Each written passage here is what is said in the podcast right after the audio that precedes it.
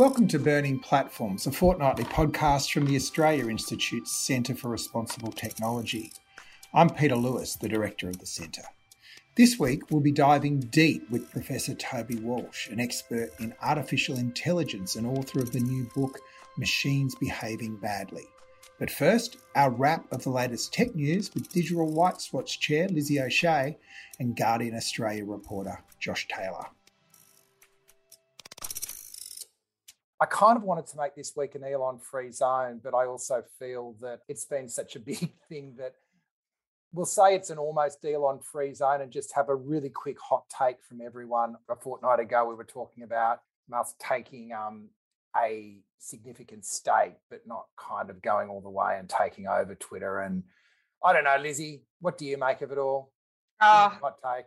Yeah, I mean, I do not like Elon Musk. I think it's bad when he seeks to purchase what is essentially a bit of digital infrastructure that we rely on to facilitate public discussions. ED James for Digital Rights Watch wrote a nice piece in Overland, which we've just posted in the chat, talking about why we're concerned about this. Um, but yeah, I would love to be in a world where we talk less about Elon Musk, I have to say. Josh, got a hot take? Well, I, I actually think part of the reason for his wanting to purchase this is so that we talk about him some more. It's very sort of um, trying to get attention. I think I thought that this was going to go ahead earlier in the week, and now I'm seeing more and more signs that um, you know just the financing aspect of it might be a little bit more complicated than people might have imagined, and the the fact that Tesla shares have been going down, and and the fact that the deal is entirely funded through debt could mean that it just falls apart in the next couple of days. And he seems to be kind of posting through it as though he doesn't care if it keeps going off falls apart. So the professional troll, I feel got the right yeah. platform. Toby, what have you? What's your hot take? I actually met Elon, and I think he should stick to his goal of, of getting rockets to Mars and not. Uh, I wouldn't put him, give him the responsibility of policing one of the most important town squares that we have left. And I guess my hot take is just that, despite all the hand wringing, no one will actually leave Twitter if he does take it over, and that includes you, Lizzie O'Shea, because I know it's your your platform of choice. It's my platform of choice for distributing cat content. I never made out like I was going to leave. I don't think that really solves our problems. I mean, there's plenty of other platforms who are owned by bad people. I think let's get billionaires out of the out of the digital infrastructure space or digital rights watch, watched yeah, yeah. yeah for sure that's true i mean yeah that was around the media bargaining code but the decision by facebook to try and influence that legislative debate debate by removing all news content which we thought was just highly irresponsible at a time of a global pandemic but yeah there's uh, definitely an argument to be made that while these platforms are in the hands of billionaires, we need to make our work as advocates and community builders more resilient by not relying on the whims of billionaires to be able to succeed. So we certainly look all the time for ways to do that and use other platforms than Twitter, but we don't have a plan to to leave Twitter at this point. So we'll see. Um, let's get into the news of the week. I thought I'd kick off with you, Josh. We're in the middle of an election campaign you're mm. doing what journalists do and sort of investigating the, the national interest from a variety of issues. You were telling me that you've been looking at the national broadband network and that boulevard of broken dreams. Um, what are you finding? Yeah, so um, we did a call out um, to our readers not that long ago, asking for them what some of their big election issues were, and one the one that sort of came up a few times and and has kind of flown under the radar this election was the NBN. And um, it's interesting because we're, we're now at a stage where you know the government two years ago declared that the rollout was finished, but in the intervening couple of years has spent all this time and money essentially now going back and upgrading a whole bunch of different parts of the network that they said were fine a couple of years ago and, and filling in a lot of the gaps and, and a lot of the, the feedback that we were getting was along the lines of say for example people who got fiber to the node were finding that they weren't getting the speeds or, or reliability of service that they wanted. People who were on the, the fixed wireless or satellite were saying it was the, both of those technologies are far too congested. And now you can tell that the government was seeing that this is going to be an issue for them. So um, just prior to the election, they announced they'd be moving a whole bunch of the satellite customers onto the fixed wireless and upgrading the fixed wireless, which would make both services somewhat better. And they've also um, started doing upgrades to fiber to the node to, to full fiber in certain areas. And then, uh, in a very classic this government move, they've also got a um, grants program that they've been having uh, running for a couple of years now called the Regional Connectivity Program, which basically, in addition to funding a whole bunch of mobile towers and things like that, in select areas, it's quite successful in, in sort of getting certain areas upgraded to full fiber in a lot of places. So um, I, I, wrote a story a little while ago about a business in Barnaby Joyce's electorate got their, their they they upgraded. They're going to upgrade. They haven't done it yet. A single fiber connection to a single business in his electorate for five hundred thousand dollars under this program. So they're definitely quite aware that this is an ongoing election issue, but it's kind of a sleeper issue at the moment. And and Labor has made moves around saying we're going to you know do a, a, lot of the same stuff that coalition is doing but they're saying that they're going to upgrade more fiber to the node people than than are currently planned on on the current government and i think that's probably where the issue lies at the moment because there's a lot of people that were were talking to us who are essentially saying look i can't get decent internet but i can see you know a couple of blocks away my neighbor has full fiber to the premises and i don't understand why i have terrible internet and they do not it doesn't seem that long ago that Malcolm Turnbull was reassuring us that all we'd need the NBN for was to download Netflix and everything would be okay. And of course, and you can see when you're running events and work over this platform, when it starts lagging, it has a real impact on everyone that's involved in the collaboration, not just the individual person.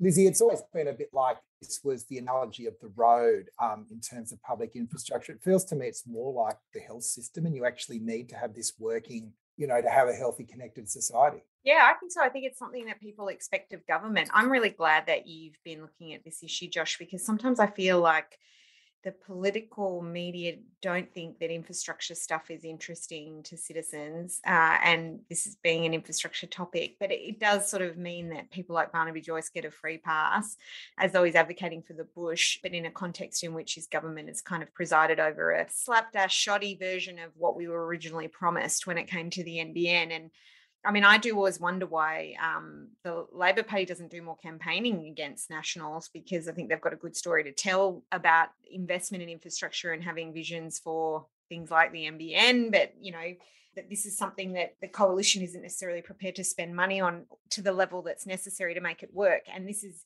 increasingly someone something people have engaged with every day. It's even more than i think the health system because every day lots and lots of people get online and if they're not in a metro area they struggle with connectivity issues. So it's a constant reminder that our infrastructure is deficient. So i am really glad that you're covering it because sometimes i think journalists aren't always attuned to these issues and it is an everyday issue for people. I mean i think it's also clear that um, in the context of ongoing natural disasters and the like, that we also need a rapid response program in place to allow people to get online, even for you know communicating about the natural disaster itself, but also getting back up and running after some of these disasters too. And too often I think that's been left to industry when mm. I think the government could probably invest in that better as well. But yeah, that's um I, I do I do think there's probably votes to be won on this, even more so perhaps than investment in things like roads and, and health and even education. Like I think there's a yeah. I, I'm sort of surprised it's not campaigned on in a greater level, especially given the promise that was made and the lengthy time in which the coalition sort of had to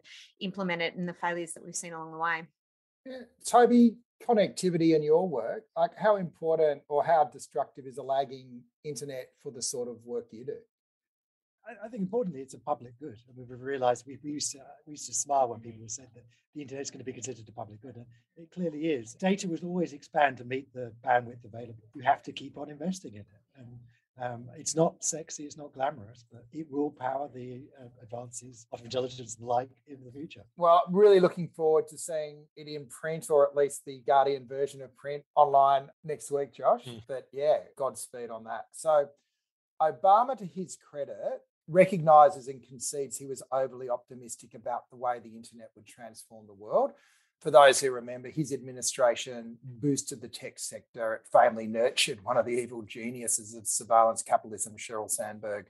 Obama is now calling for regulation and intervention and wants to reform Section 230 of the Communications Decency Act, the law that basically gives website platforms immunity for content of the parties. And on this, he's clearly swimming with the global tide, and there's lots of moves, as we all know, we've spoken about, to either break big tech up or re- in, in the States or regulate it in, a, in Australia or other countries. It seems to me, and I'm, I'm really interested in the rest of the panel's thoughts on this, the declaration on the future of the internet seems to swim in the opposite direction. So, on behalf of the 60 signatories who appear to be the dwindling list of world democracies, it, it's basically a call for a free and open internet. And this is obviously directed immediately at Russia and more broadly China, which have both used access to the net as a tool for managing their populations.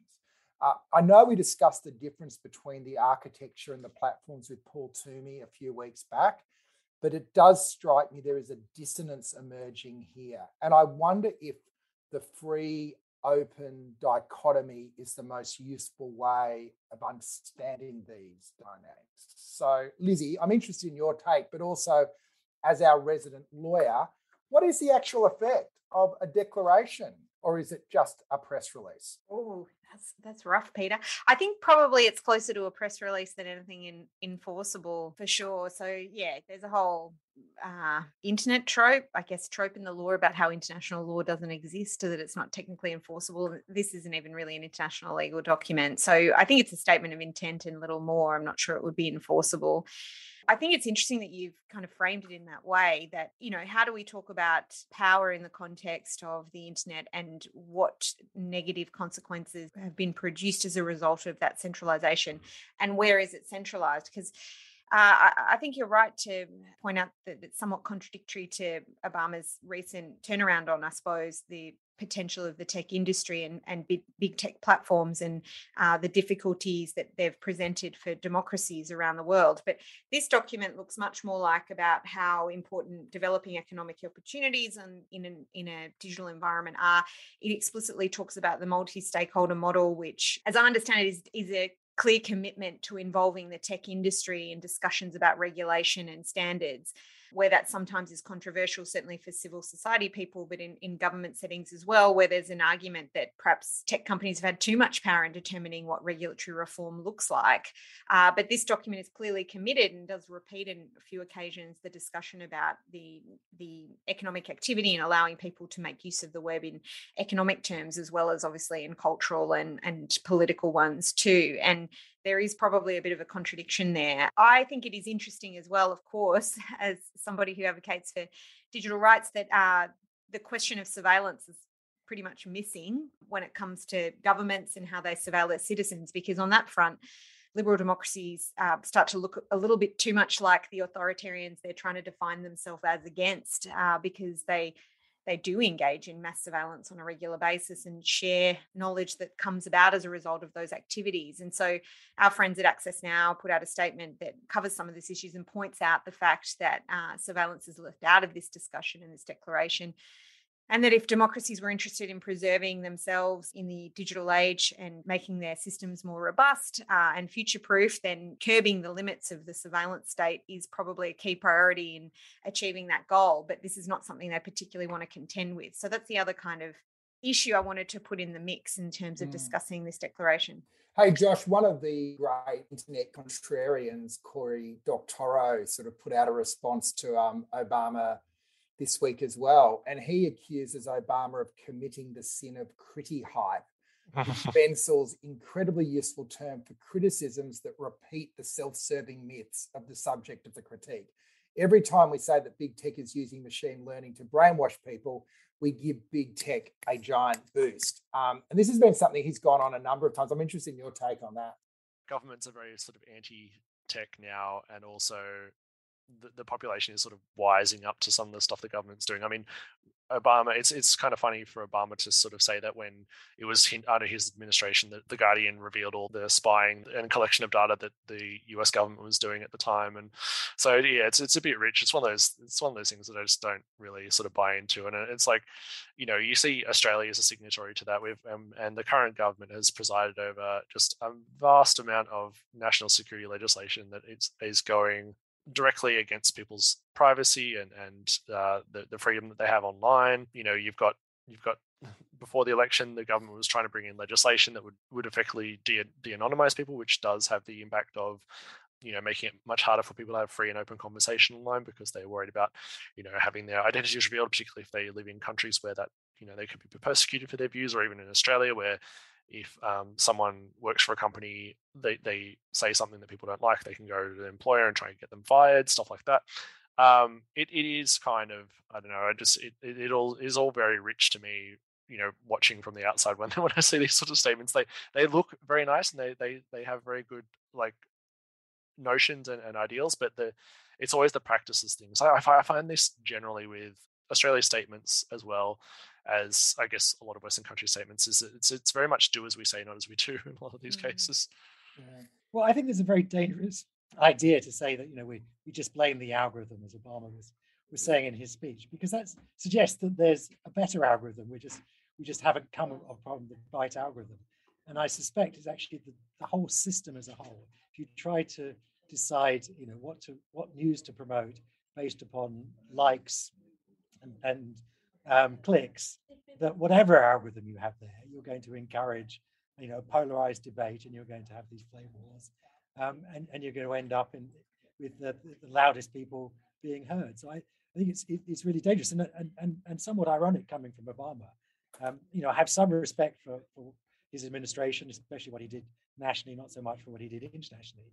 But I'm worried, worried that he's getting amnesia because he was the first president to weaponize social media to get himself elected. At the time, you know, we thought it was a good thing that he was using social media to encourage young people, especially, to go out and vote, to encourage black people to vote.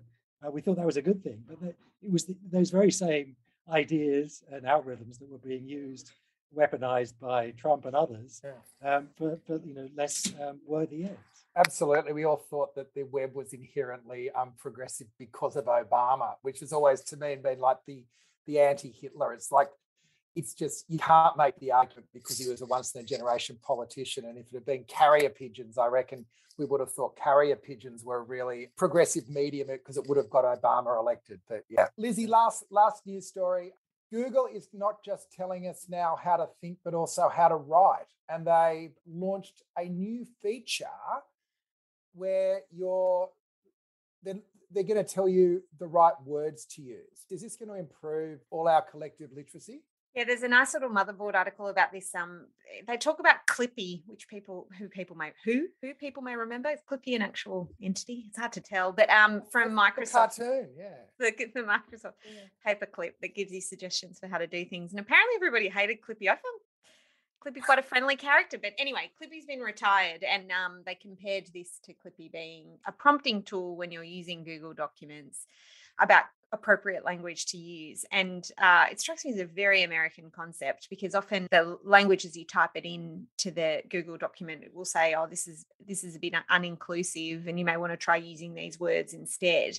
And I mean, apart from just being an abuse on language, I think as a general proposition, it does raise some concerns about how they've designed this and what the effect of those design decisions might be. The example that I think is perhaps most telling is someone has a, a, nice little screenshot of where they use the word landlord, and this is described as potentially, you know, controversial, and that the person may wish to use the word proprietor instead, uh, which suggests to me somehow the landlord lobby has gotten into Google's ear to, you know, landlord landlords have been poorly portrayed and need to have their their terminology sanitized so that people won't feel as outraged about their social position as they perhaps currently do. Uh, and I, I, find this stuff to be so insidious because it's it suggests that there's a bunch of human decisions that have gone into making this, but it looks like uh, it has the cleanliness of an automated process, the, the objectivity associated with that. That somehow there is an agreed set of language which is not controversial, as opposed to language that is, and that we should be striving to sanitize our language uh, uh, from terms that might offend. And mm. and really, all these things are, are very much subjective, culturally specific contextual and and perhaps don't reflect the intention of the writer and having that dictated to you as a user of a product by google just feels so offensive. So i just I, I really hate it. I mean i think there's some things we can also perhaps deduce about why it is that google feels like this is an appropriate service yeah. Um, but also like what kind of data set they're training on and, and using to identify um, language that's likely to be offensive. So they talk about putting in a speech from a, a right wing figure and getting no, you know, using offensive racial slurs, getting no suggestions for improvements. And then, um, you know, other more lyrical texts sanitized to lose all their mm. rhetorical weight. I think it really gives us an opportunity to query what kind of uh, processes they're employing to deploy these tools and that it seems like an automated process but it's still a human one and i think that it's an important little porthole through which you can see how some of these bigger automated artificial intelligence concepts processes and products get built and why we might have pause to be critical of them, which is why I'm glad we've got Toby here mm. today. But that's I just wanted to put it in to the mix. Hey, um, Josh, one of the saddest days of my professional career was leaving newspapers and losing the sub editor. Like, you know, mm. is this any different than the backbench? it, this is one of those kind of things where it would be good for Google to be completely transparent and we can see the algorithmic decisions and how it was all formed. If we could see what the basis of everything was, rather than going into a black box, we might have a better understanding of how it works and people might be more open to it. Um, I, yeah, I, I think if it was like if they did it as like an enterprise product where, say, if the Guardian had it and I could throw in our style guide and when I'm writing a story, it would say that's not actually in your style guide. That's that would be a much better way of doing it in my in my view. Like uh, it would it would save us so much time.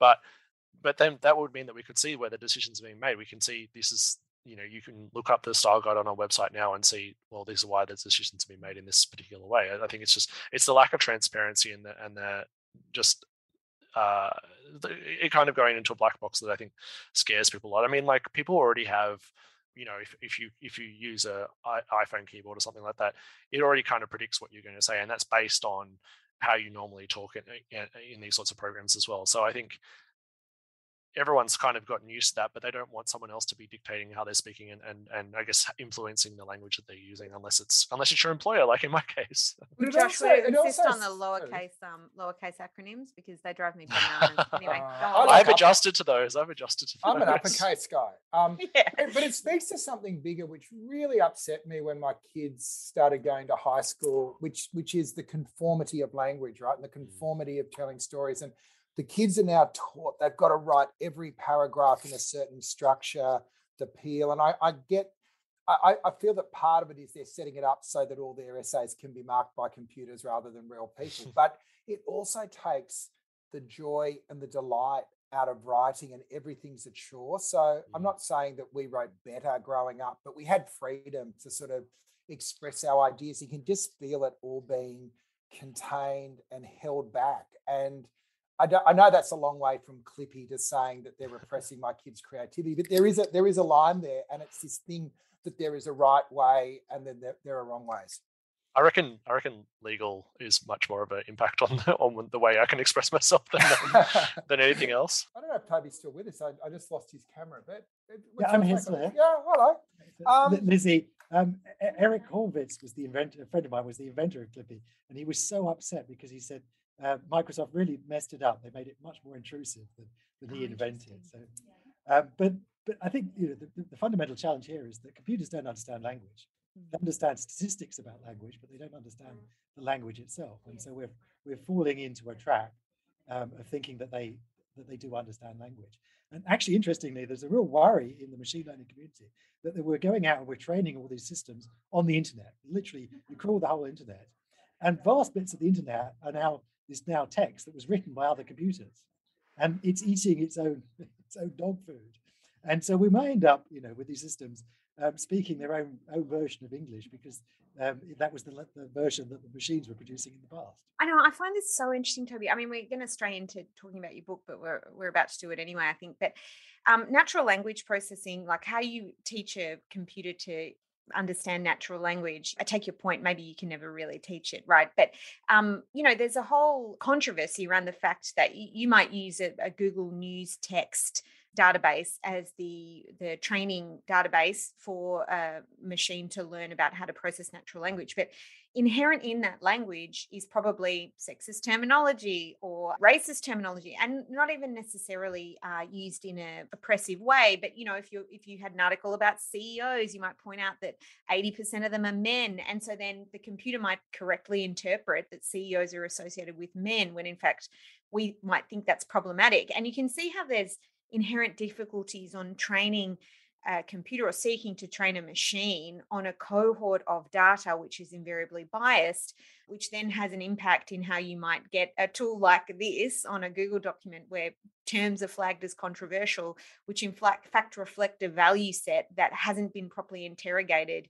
It's just been spat out the back of a machine that then looks neutral and objective. And I wondered if you had any thoughts about that.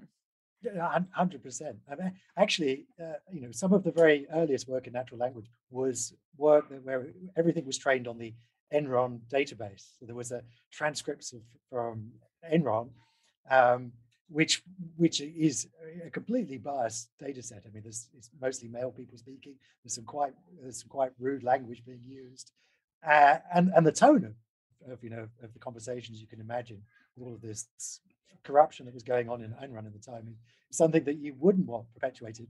But yeah, a lot of a lot of natural language uh, programs were uh, trained on that um, to begin with. Now, now it's more broadly the internet, but but again, it's not necessarily representative of um, language as a whole. But but my my final question before we round this, Lizzie, is it the bias that is the problem? Is it the very fact that we've got this tool that is telling us how to express ourselves, which is the problem? Oh, I, I think they're both a problem, aren't they? I mean, even if you could train it really well, do we want Google being the people that determine what is and isn't offensive language that might need to be edited to be more inclusive? That strikes me as extremely culturally specific conclusion that comes out of, a, um, you know, an American tradition of speech and engagement and politeness. And I, I'm not sure that you necessarily want that to be handed to a company to do in a ubiquitous product. So I can understand why it might be useful for me to get, you know, when I'm using legal terms as well, I might be the same as you, Josh, when I'm writing legal documents. I want to have suggestions for how to do that correctly and it might save me time. But I, I can't imagine that. Oh, your whole career is going to be taken over by machines, Lizzie, isn't it? Hey, come on. Um, there's still some legal deductive reasoning I can contribute. But yeah, I, do, I, so I don't think that, a company should be doing that without any transparency. And even if they did do it transparently, I think it is very difficult to do it well. I mean, I mean, this is one of my questions for Toby. What is uh, machine learning good at doing, and what should we, be asking it to do? I think there's a real question around that. Like, and it's not necessarily the answers are not necessarily what's reflected in how it is currently being used, which is I think far more ubiquitously than it perhaps ought um, when it can't be trusted. I don't even know how you could get it to a point to be trusted, I suppose, is my point. So I don't like it intruding into the writing process, but I don't even like the idea of it at all. Can I can I use that as a segue into the deep dive? Toby, welcome. Your new book looks at the ways artificial intelligence is reshaping the world. And while you're an expert in AI, you are not a tech exceptionalist. Um, and I love your critical eye and the way I think rare in an academic, we actually I think have the mind of a tabloid reporter as well. So respect. So I, I, I hope that's a compliment. I yeah. totally, as a former tabloid reporter. You mean I make it accessible, not that I make it sensational? well, I've, I've, always been a big fan of the tabloid format. I think you reduce things down to its core, and that's what you do. So before we go in, apart from contractual obligations, what was the motivation for this book? It was because uh, people like you and uh, journalists would ring me up pretty much every day and ask me questions about largely about fails of the tech industry, um, questions about the ethics of what was going on. Um, and I wanted to think through carefully the issues my, for myself um, and try and explain, at least from a technical perspective, uh, where I saw the issues arising. And I mean, this isn't the first technology that's touched our lives. And most of the time I was saying, but you know, if this wasn't digital, if this was people doing this in the real world, you'd be upset as well. This is just old fashioned bad behavior. And we should be upset at the tech companies do behaving badly um, just because they're using digital tools to do it. We should, um, and um, also a wake up call, I think, for for politicians and regulators saying, uh, "Wait, wait a second, we can't we can't let this space. Now it is one of the most important industries industry sectors out there. We need to think carefully about how we apply existing laws, and we don't. I don't think we apply existing laws forcefully enough to the tech space, and, and where we, we might need um, new laws, not because there are new ethical problems. I think there's a lot of ethical washing going on, but but um, certainly the technology lets us break things, you know, quicker, faster, cheaper than we have in the past, and we may need to to make sure that you know we rein in the worst behaviours. I was actually talking to one of your colleagues this morning, who I won't name, who said the thing about Toby is a lot of the work he does is really pretty boring, particularly around transport logistics, which I, I think it's interesting to start with a really useful use of AI to create more efficient, environmentally friendly flows. Yeah, yeah. So, so yeah, I do, do stuff routing trucks uh, more smartly so that they they um, it saves ten percent of the transport bill of a big multinational company here in Australia, and that's um, very good for their bottom line. But also, it's very good for the planet. That's ten percent less CO two every year because um, pretty much all of that cost saving is in diesel fuel. So where but, is the point where you go from or what is the inflection point between a useful application of the technology and where you see problems emerging? But but even there, we we we worried about you know are we pushing the drivers too hard now because we're actually getting getting them to work more efficiently. They're not not wasting uh, as much time as they used to. Are the drivers are the drivers going to be happy? And so it was really important to me when we did that work that not only did the company come back to me and say, well, we've reduced our transport bill. They're spending $80 million a year on transport. We've reduced that transport bill by 10%. But the driver's satisfaction has gone up. That was actually, I think, for me, as important as saying that, that we'd um, reduce the, save the money and reduce their CO2 footprint was that the drivers were happier. But that wasn't a given. So, can I ask you, Toby? It seems to me that I think this is a really important contribution because you're obviously extremely well credentialed in this field.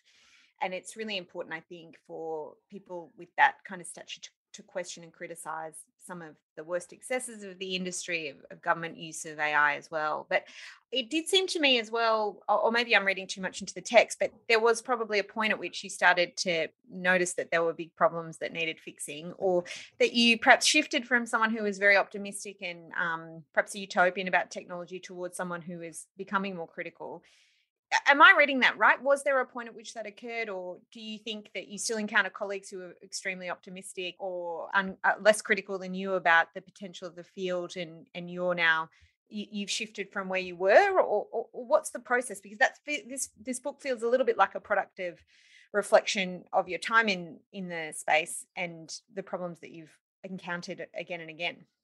It is. I I, I think that's a a reflection, I think, of many, of many of my colleagues' journey in the last half a dozen years. Um, if you went back half a dozen years, most of us weren't too worried about the impact of what we were doing because most of it was was still stuck in the laboratory. But in the last half a dozen years, it really has very rapidly left not only left the laboratory, but start to have impacts, some of them positive and some of them somewhat negative. And with that comes, I think, a huge responsibility. I mean, I don't think these aren't questions that that people like myself should be answering as a whole. Um, I should be contributing to these conversations. That's what the, you know part of the book was there was to try and um, inform people about you know at least from a technical perspective, what are the opportunities, what are the risks. But these are technologies that touch all of society, and all of society should be involved in those conversations. We need lawyers like yourself to to help us think through how we need to regulate properly. We need politicians to be engaged. We need all of civil society um, because it touches all of civil society to, to be involved. And so, from, from everyone, from the youngest person to the oldest person in society, they need to be um, thinking about, you know, ultimately what sort of society we will build, because these technologies are going to help us build um, the society of tomorrow. And and there are lots of choices. There are there are good futures that we could have, and there are not so good futures. And you only have to look at places like China to see you can use these technologies in ways that we will find you know, very, very challenging to to surveil the population, to suppress minorities, to you know impose authoritarian rule upon a state. Equally, they can be used to to you know enhance democracy. We saw that in the Arab Spring. We saw we see these technologies being used to give voice to people who previously didn't have voice. But but you know that equally we see Twitter being um, being used by QAnon and people to to spread untruths and to promote, you know, vaccine vaccine hesitancy, lots of things that that are not actually helpful to society. Hey, Josh, oh, so I just saw Josh for a sec. So when I see AI reported in the media, it's almost like it's cure for cancer stories mm-hmm. or it's the world's going to end stories. What what challenges do you have as a journo trying to get the nuance into talking about issues like this? Well, I think it, eh, like a little bit sort of to what Toby was saying is that I think a lot of the issues that we see with AI in how we report it is just in terms of um, for every every time you every time you want to blame AI, say something for something that's gone wrong, come back to there was a human at the start of the process that that put these these ideas in and, and stuffed up. The the one that I always think of is like Robodebt, for example, where they knew what they were doing and it was a foreseeable outcome, and yet they still went ahead with it, and, and all these people started getting letters that shouldn't have gotten letters because they they just averaged the the income over an entire year. Yeah, I think that's one of the things that I constantly think. I think probably my, my question to Toby would be, so it's it's a cliche at this point that regulation often lags very very much behind tech, and they're constantly left catching up. Are we at a point yet where it's where it's too late, where things have gone too far, or is there still sort of an opportunity to sort of get in early and, and sort of set the rules around these things before it gets away from us? Oh, I, am I'm sure it's not too late to, to, to regulate. I mean, the fact that Facebook continued for, for a number of years to to to offer um, housing adverts that were racially racially profiled, where there's actually a federal law that prohibits that. Um, you know, why didn't why didn't the regulator step in more vigorously and force them to stop um, discriminating against um, people based on race for housing adverts and job adverts when there was actually a, a federal law to prevent it? Um, but but equally, I think we're waking up to the idea that um, it is very worthwhile and necessary to regulate the digital space. We see, especially in Europe, um, lots of lots of progress on that. But but equally, um, you know, we've seen regulation here in Australia, I th- and I think you know, what, what's interesting is to see that probably the most appropriate level at which to regulate is at the national level, mm. um, and that's um, and that is actually remarkably effective, even though these are these are multinational co- companies with global footprints. Um, why was it that the, the, the, tech companies pushed back so hard about the, the media bargaining rules? Is because they realized that Australia was going to set a very important precedent, and it did. You know, France has very similar laws. Other countries are adopting those laws now. Uh, you can set a, a, a really important precedent. Um, and indeed, you, if you want to have impact, um, I think it's it's worth thinking about most of the regulation, effective regulation is going to happen by our national governments realizing that the worst excesses need to be reined in. I, I covered a, um, a court case the other week. I'm sure you're familiar with. Uh, the, there was an inventor who was trying to pat, get his um inve- his AI inventions patented, uh, in and in Australia he was unsuccessful, but he appealed it to the the federal court and then won that case. And then on the full appeal uh, early this month, that that overturned the appealing. So, um, but it, I thought the the comments the, in the judgment were quite interesting in that they they kind of hedged it a little bit. They were saying. Um, we're not really sort of discussing the question about whether AI can actually be an inventor in this particular case, but we see that as more of a role of uh, the parliament to make a, a, decision. Then we'll interpret that legislation. So it's interesting that, like they were very much keen to be seen to be seen as you know the, the courts aren't going to decide this this is something for the parliament to actually decide when it comes to that. I understand the importance of regulation. I know it's really easy to criticize regulators for being slow or the law for being slow but equally what i would say is you know clearview ai i think is a really interesting example where our privacy regulator here has said basically that they broke the law in their program that was based on machine learning using data sets that were essentially stolen. And uh, Clearview AI has just ignored it you know they are mm. continuing to sell their products to law enforcement agencies around the world and the like and i do wonder whether we also do need bans like whether the, before we talk about um, making the process of generating artificial intelligence products ethical we also need to say well no some of this stuff shouldn't happen at all and i wondered what you thought about that toby whether you thought that we do need to start thinking about some of these questions from an original sin almost perspective like do we want to proceed down this path at all? Can we rely on data sets that have been obtained without consent that are um, problematic and biased for all sorts of reasons? Can we ever correct properly for that using machine learning? So does the question kind of predate the the the creation of the product or the service? What do you think about that as a potential way of regulating or at least enforcing community standards on um, on the field it's interesting to see in a number of places that they're actually um, forcing algorithms to be deleted where they've been trained on data that was obtained um, in controversial circumstances. I think we'll see a lot more of that. But but equally, I think we will see uh, more red lines being drawn. We see this in the new EU AI Act. There are you know, certain uses of um, certain technologies that will be prohibited in, in, in Europe. Um, the fundamental challenge you have is that these are all dual, dual use technologies. So you take something like face recognition, and I'm increasingly of the view that perhaps we should just not allow face recognition. There are just so many harms that can be done with it, um, so many invasions of our privacy, so many ways that it can be misused that probably um, we should just allow it. But equally, there are you know, there are positive uses. There are you know a, a number of examples. There were thousands of uh, children in orphanages in Delhi who were re, who were lost and reunited with their parents using face recognition software. It's used by you know a number of NGOs around the world to combat um, child pornography and child trafficking. You know, an immense evil Um, and you can't possibly scan all the faces on the internet by, by eye, but you can get algorithms to do that, facial recognition algorithms to do that. So there's a great evil that's being combated with facial recognition. But equally, as you say, Clearview is is is the, is the tech model of, of you know ignoring regulation same one that Uber and others have done. Clearview is also being used apparently by the Ukrainian army to identify exactly. captured Russian soldiers and then ring their mums. now, ring, ring them but, but, but also it's going to be used. It's going to be used to to help uh, prosecute war crimes. So people, you know, video and footage of, of, of soldiers committing war, war, crimes will be used in face recognition. Um, so again, positive uses and negative uses. It never goes away with this technology. I, I remember you've also been a, a strong advocate to ban um, drone warfare, and I'm interested in your reflections on that. Just watching what's going on, I guess, in Ukraine at the moment, but also in the context of the Australian election, where it seems two things have happened. Labor Labor's actually committed to a big tech military project, and the coalition's dropped its drone project, um, which was several billion dollars. So, what's going on there? Well, just to just to be precise, I'm, mm. I'm not against drone warfare, and indeed, are you pro drone warfare? Yeah, I'm not not pro drone warfare. I'm, I'm against autonomous warfare, against handing over the decision to to algorithms.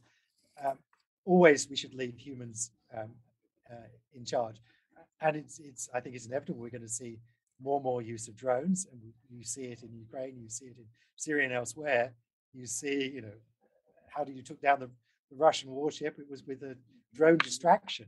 Um, so we're going to see more and more uses of drones. And, and you know, Australia's again doesn't know how doesn't seem to know how to buy weapons. We've just cancelled the 1.2 billion drone drone program that we had um, in favor of, of, spending on our cyber defense.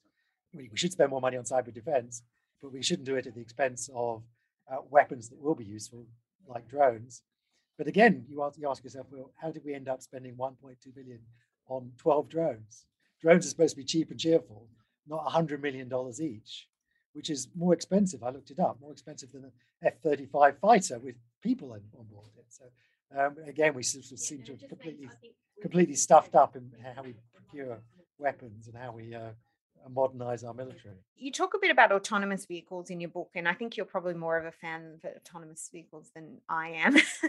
um, and and partly that's because um, I feel like sometimes we think of utility in solving problems that without necessarily looking at the broader context for the problem you know there's a understandably a desire to reduce the road toll uh, which is huge and uh, often a bit of a silent problem uh, in some ways because we don't really acknowledge it and we attribute it to driver behavior and perhaps don't think about how we could do things differently.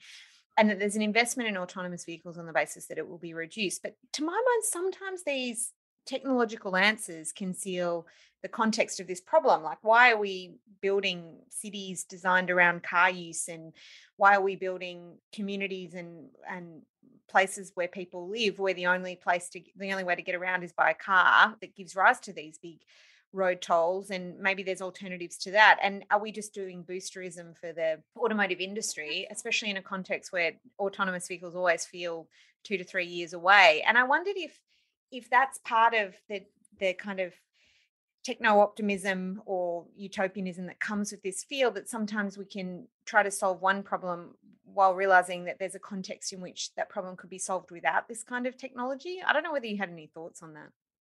I support your your claims that you know we should be more worried about about um, our local neighborhoods. I mean certainly one of the one of the the silver linings of the pandemic was we we realized that there were the importance of the parks in, in our local communities. We, we value the, the built environment around us. Um, and we, you know, we should do more to do that. But, but equally, um, I'm unashamed in thinking that we need to we need to use driver aids, not just autonomous vehicles, but driver aids to reduce the toll that that um, traffic accidents have upon us. Um, a thousand people will die in road accidents in Australia in the next year. If you survive childbirth in Australia, your major cause of death until the age of about 35 is car traffic accident. It's not cancer, it's not anything else. It's being hit by um, a car. Um, and 95% of those accidents are, are, caused by driver error. They're not caused by mechanical failure or trees falling over. It's caused by human stupidity. It's caused by humans who are tired, humans who are texting, humans who are unfortunately still sometimes drunk. Um, and that will go away. Um, we're increasingly relying upon those devices, and those are reducing. You know, road traffic deaths are, are going down with those uh, with those aids that we now all assume are going to be there. The background noise suggests you're about to embark on your book tour, Toby. Um, I guess um, my, my final question to round this out is where do you want to see the public debate around AI go? And I'm and I, I, go back to that thing. It's either great or terrible. And how do you actually build a bit more of a sense of human agency into the discussion? I think I think you're right. It's, it's entirely about saying, well, we need to make the choices that um, we don't want it to be the, what the tech industry forces upon us. It will be, you know, what sort of society do we want it to be to be? And you, we can go back and look at history. I mean, we have a very good precedent here, which was the Industrial Revolution, when we industrialized and we changed the nature of work, we introduced factories. We did a lot of things, not to do with technology, but to do to do with the society. We built, we we introduced unions and labor laws and the welfare state and universal education, so that all of us got to rise on the prosperity that automation brought to to manufacturing. And we need to think, I think, equally radically. We're going to go through an equally radical transformation. And we need to all think about how do we make sure that everyone is brought along. And that, that isn't just technology, it's, it's all about, um, you know, how, how do we how do we make sure that the corporations' values are aligned with the public good and that we share some of the benefits around? Last thoughts and reflections, Josh and Lizzie? Um, I was just thinking in terms of the um, automated vehicle discussion. That's going to be an interesting one to watch. I, I, sort of take Toby's point about how these, you know, the evolutions kind of change how people feel about it. But I, I feel like there's a sort of fight coming in if we do move to automatic vehicles because it's one of those things where people just like to have control of what they're doing and like to drive and like to to be in charge. And um, Josh, I think you're I, like you're like you're like the horse owner Yes. Uh, 150 years ago, said no one's going to get off their horses. They're, gonna, they're not going to want this new technology coming along. They want to be in charge of their own oh, horse. I, I, I hope that that's it. Like, because I can see, you know, particularly post um, like now that people are starting to go back into the office and things like that, but people are still quite scared of using public transport. That the amount of traffic that is on the road has gone up so much, and I was just thinking that if it was much more automated and much more, it would be much more efficient and things would be much better. I think, but um, I, I can still just see that that fight looming of, of the hurdle of people willing to relinquish control of driving. Yeah, I oh feel like as a as a class actions lawyer, I, I think all the time about who's liable for these products and um, whether private companies are prepared to invest in the infrastructure if they're going to be held liable for when it, it doesn't perform correctly. And I do wonder whether that becomes a, a reason why it's endlessly put off, you know, and or it becomes the situation where if you're not using that autonomous functionality, then it's on you rather than the maker of the product and how you eh, pass these things out. I, I, I, mean, I think regulation in terms of making laws is one way in which we can regulate this, but I, I do actually think there's a role to play around holding companies responsible for products they create because they can be really harmful and um, often they, you know, the Pinto example, which I do talk about in my book, this case study that's used in law schools of how companies rush products to market with full knowledge that it will probably kill people and you know there are other products that actually do kill people but you know can we trust companies to do this work when people's lives are on the line? I think there's a real question around that. Interestingly lizzie the, the next thing to follow on in the eu after the eu ai act is one is a focus on product liability music to my ears sorts, toby. for those sorts of for those sorts of reasons. Hey toby thanks for your time. I know it's always challenging to do it in the um the airport lounge and you've battled on manfully there with the, the announcements in the background. You sent me a bunch of invites. Can I share those in the chat with everyone if anyone wants to come to any broader discussions of your books, or are they kind of no, no, special please affairs? Please, I'll, I'll chuck them in the chat. And there's a whole bunch of events, including one that involves free breakfast, which I'll be at. So, um, yeah, thank you, you so much for your time today. Yeah, good luck with the book. And hey, Lizzie and Josh, thank you both for your time today, and thanks everyone for joining us. You've been listening to Burning Platforms, a fortnightly podcast from the Australia Institute's Centre for Responsible Technology. It was recorded live at a virtual town hall on April 29. If you'd like to attend one of these discussions in real life, go to our website Centre for Responsible Technology.org.au. Burning Platforms is produced on Gadigal land by Jennifer Macy. Talk again in a fortnight.